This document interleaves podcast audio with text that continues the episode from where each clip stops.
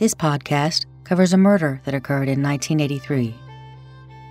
It is a true story, and while I have relied heavily on police reports and public documents, the opinions of the host and interviewees are simply that opinions, not facts. The credibility of the witnesses and what they say is to be determined by the listener.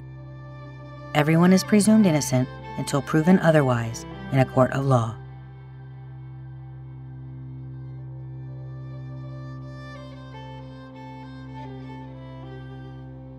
I, I, really wanted to get your recollections because to me it's the most interesting. You were standing there, and when they found her downstairs, and a lot of stuff happened from that point on. And, you know, I just kind of wanted to make sure I could get your perspective and let the audience hear it because, right. as I recall, I didn't talk to you till after I wrote the book. So I didn't get to put your story in the book. Oh. Yeah. We've been talking about it a lot, you and I, and since then, but I never, I hadn't talked to you before then. So it's not a story that the, the, the community knows about yet. So I, I just wanted to be able to share that with them and give them that little perspective of yours. This is Mark Truman and he was a Reed City High School student at the time of Janette Roberson's murder. First of all, I'm going to have you start at the beginning and tell me how old you were at that time in 1983. Oh boy, 83. Uh huh. Oh man, you're making me think. oh, I was 17, 18 in 83. All right. And were you a, a junior or senior at the time? Senior.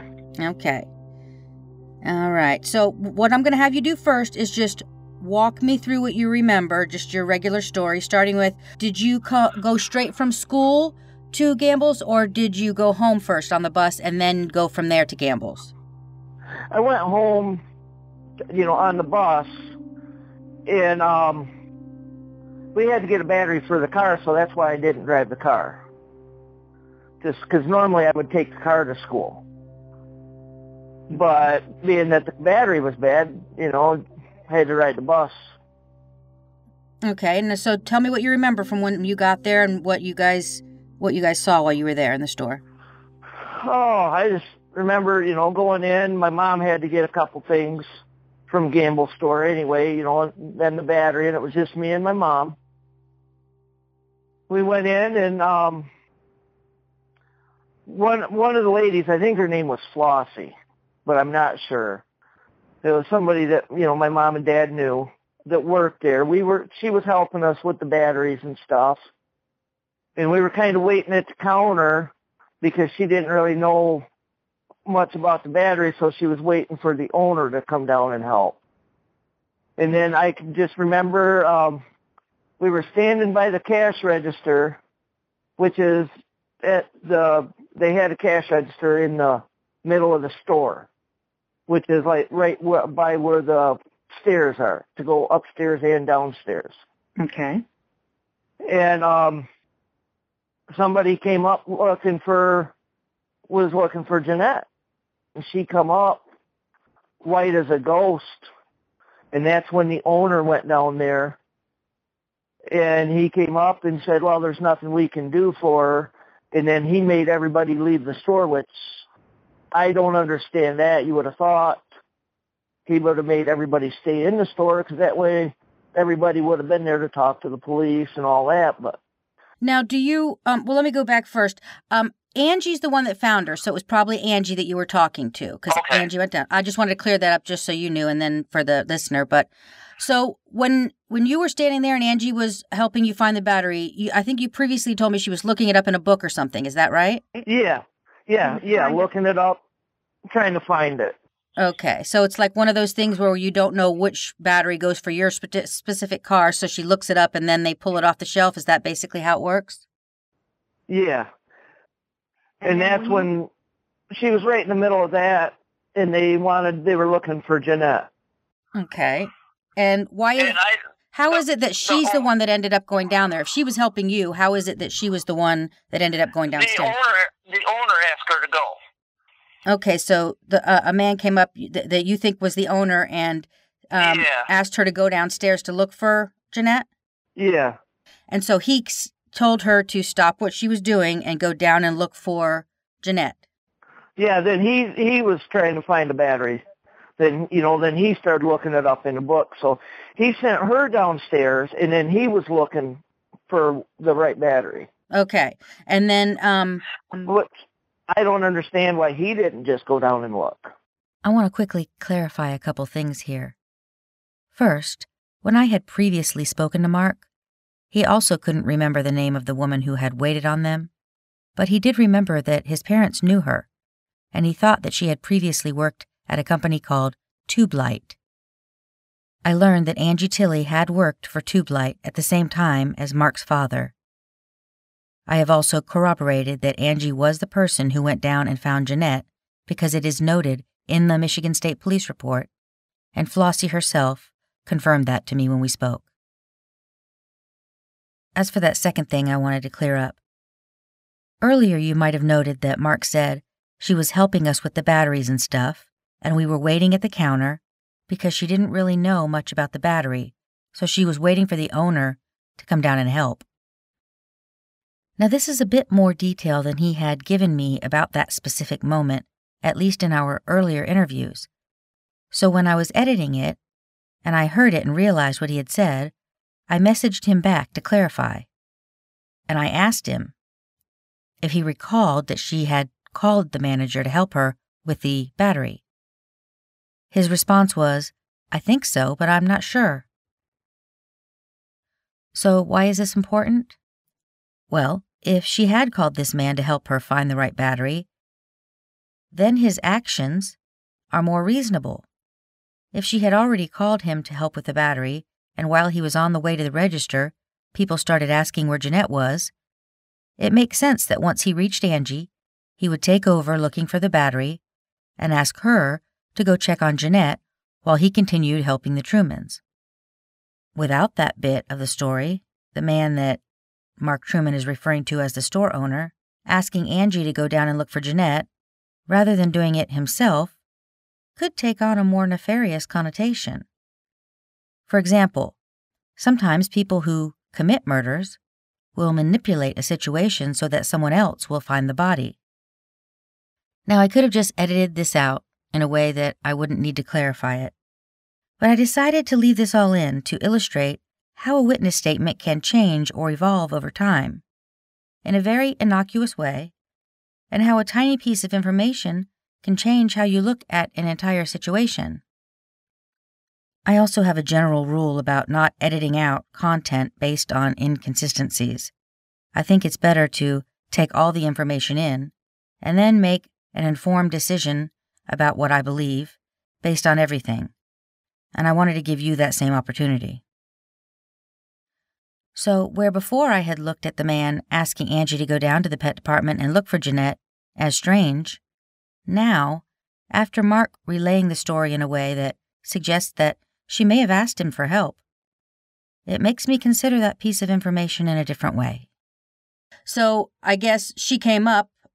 She must have gone down there, saw her, and came up before you got the your transaction was complete. So you never ended up getting that battery. No. Okay. Now, um, so when she came up, was that same man the one that went down after her to look? Yes. Okay, so you only ever saw one man. Yeah.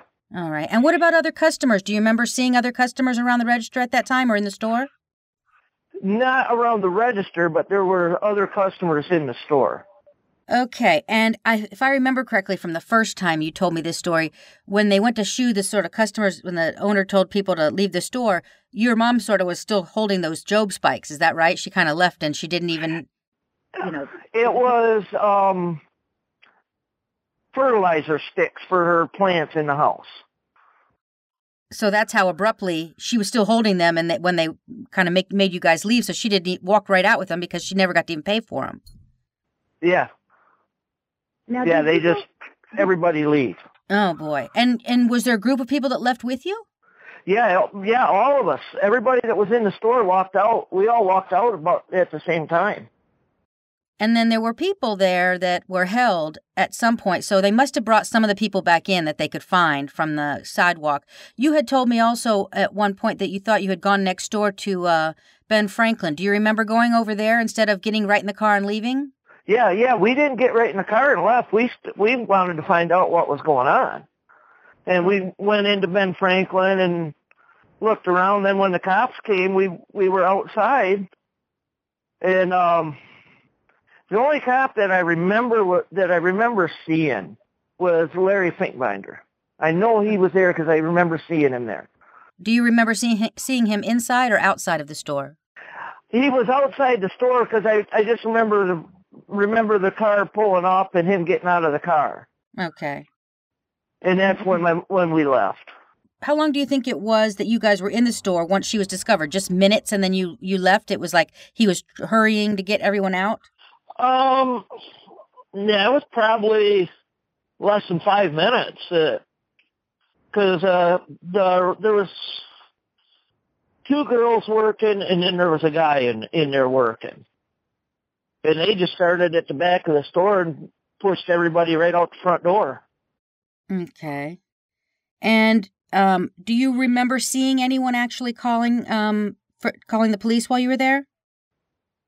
No, I don't. The the I remember the the guy came up came upstairs said there's nothing we can do for her now. He says we got to get everybody out. Okay. So they were trying to. And and they just started pushing everybody out and I don't you know know who called the cops. Somebody did. Yeah. All right. So and then you didn't see the police till you came out of the Ben Franklin after that. Right. I think I went over and I actually bought some candy or something over there. Oh, now you said police came and spoke to you sometime after that. When was that? Um, I don't remember how long, but they came to the school. Okay, up to the high school? Yeah, and it was um I can't remember who it was. It was a detective, a state police detective. All right. Do you remember the types of questions that they were asking you? No, I don't, not offhand. That's thirty some years ago.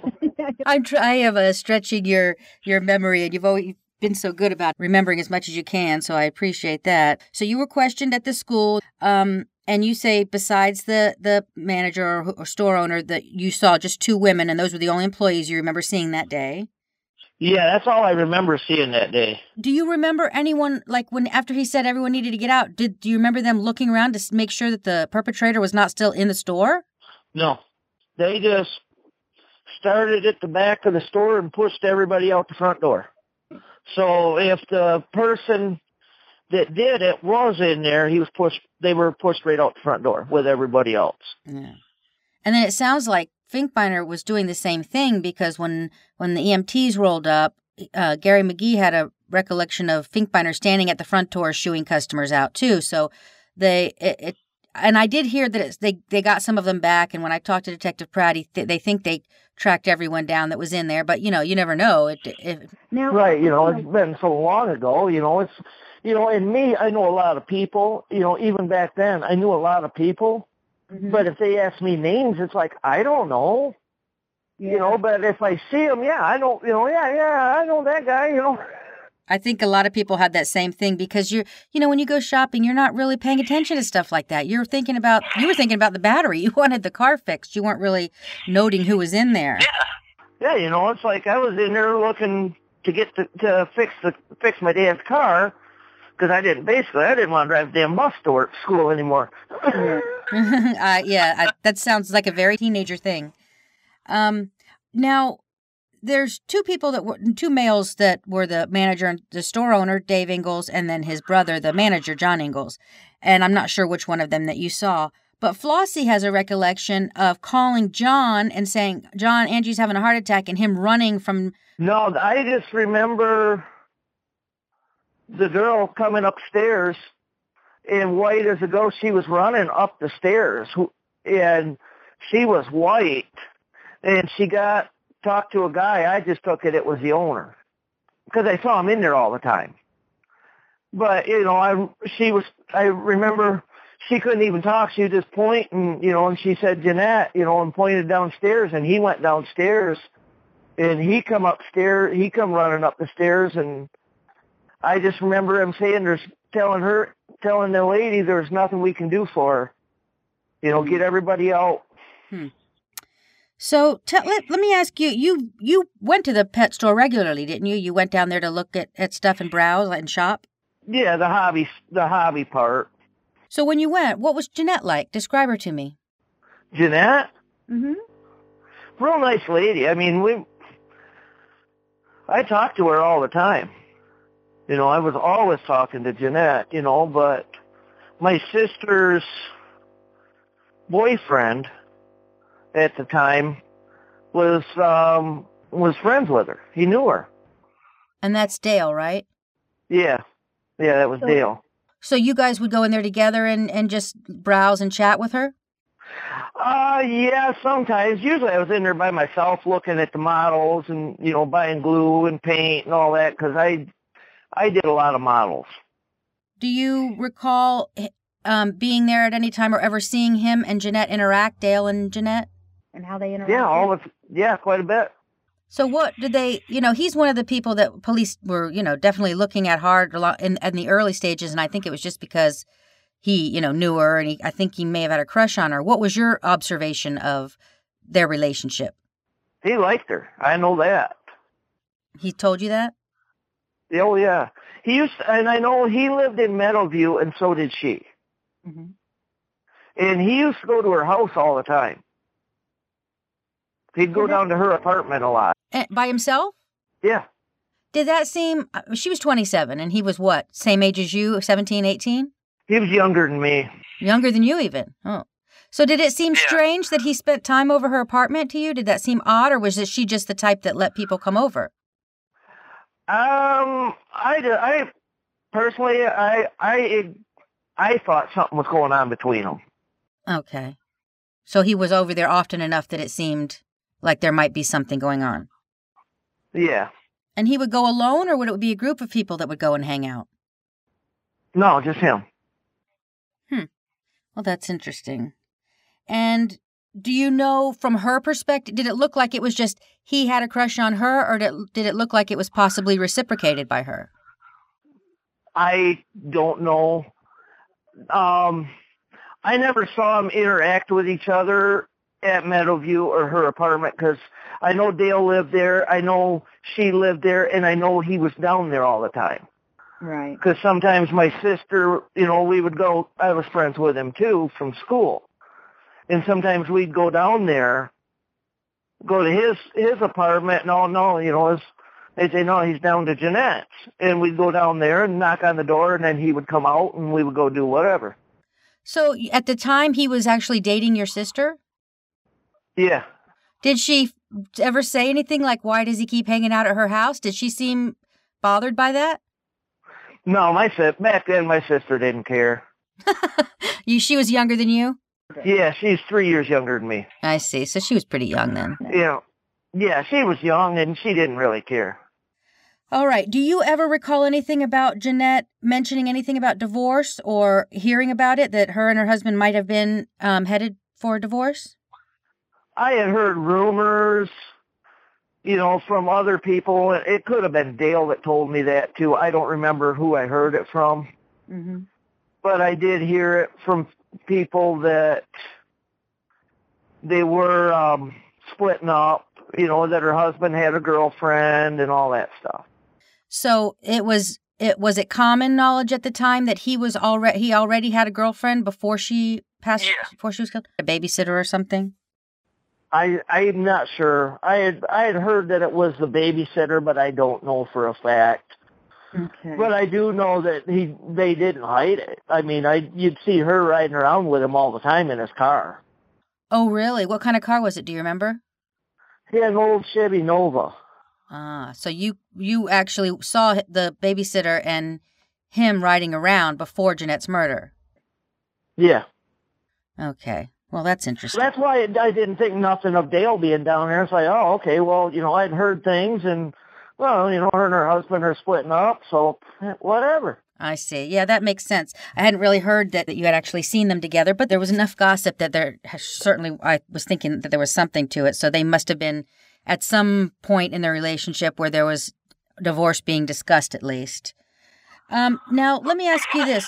it was it was reported in the newspaper that someone had been coming into the store and making her uncomfortable in the days leading up to the murder, and also that she was getting obscene phone calls. Did she ever mention this to you, or did you ever hear about it before the murder? No, I'd never heard anything like that before. You know, I had heard it after afterwards. Right. Besides Dale, was there any other ma- um, males that you can think of that hung around her um, more than just a little bit, or the average that you can recall? No, not that I can recall. I'm trying to think if there's anything else. Did any does anything now after all these years? Um, you know, you've had a lot of time to think about it. I've talked to you, God knows how many times I've bothered you like crazy, and you've been real a good sport about it. Is there anything that stands out to you about her murder now that you did, didn't occur to you then that that occurs to you now? Well, you know, there's a couple funny things that I don't understand. You know, it was like days after the murder, her husband left. You know, I don't know if it was pre-planned or what. It just seemed kind of strange to me. You know, and it wasn't just to me. It was, you know, uh, that was the, a lot of people were talking about that.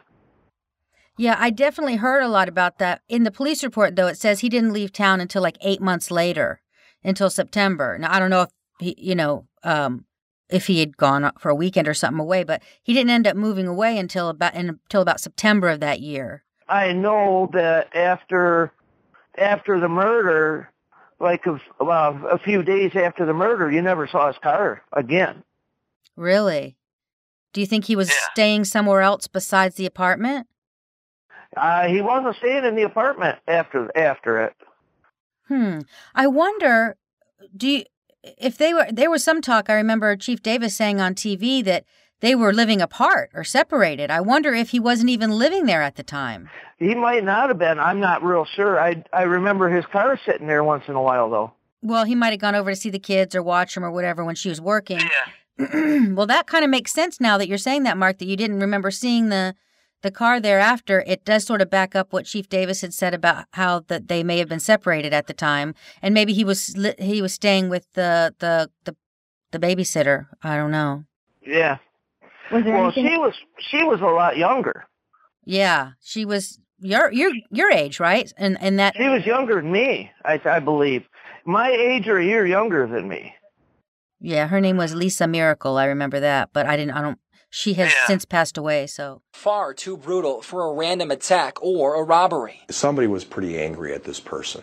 So detectives looked into those closest to Janette and discovered that she and her husband, Alvin, were getting a divorce. It's pretty well known that the, the husband, Janette's husband, and her were not together at that point. It was even discovered that Alvin Roberson was seeing another woman.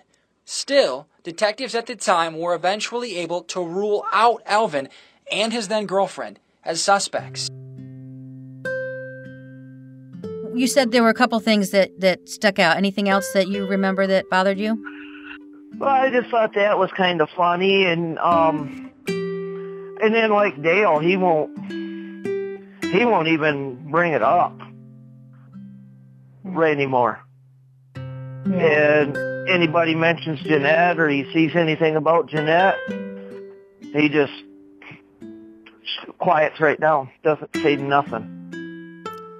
You know, and that could be explained in different ways. I mean, um, just if you think about how young he was at the time, that must have been, let's say he just, I mean, think about it. If he's a kid that's got this crush on this older girl who's really nice with him, they were just starting up, sort of getting to know each other, whatever the relationship was, and all of a sudden she's brutally murdered, and then suddenly everybody's thinking, did, if, did, did he have something to do with He it? it. Yeah, that could have been traumatic. You know, I, I don't know Yeah, much about their relationship at all, but that I would imagine that just even if they were just really close friends, that would have been pretty traumatic. That's what I was wondering, you know, if he did he like. 'cause That's why it made me think there was more going on than just.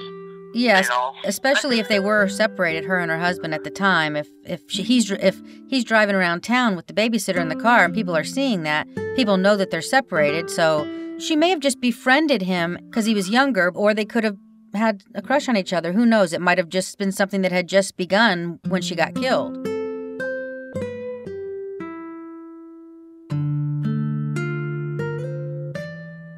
Yeah, I just hope they find out who did it, even if they're not alive anymore. It's just closure.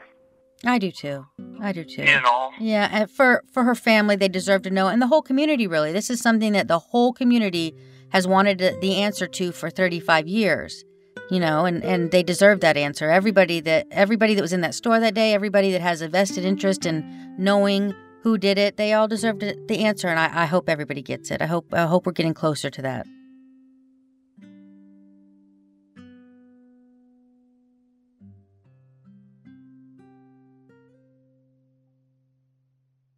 Stay tuned.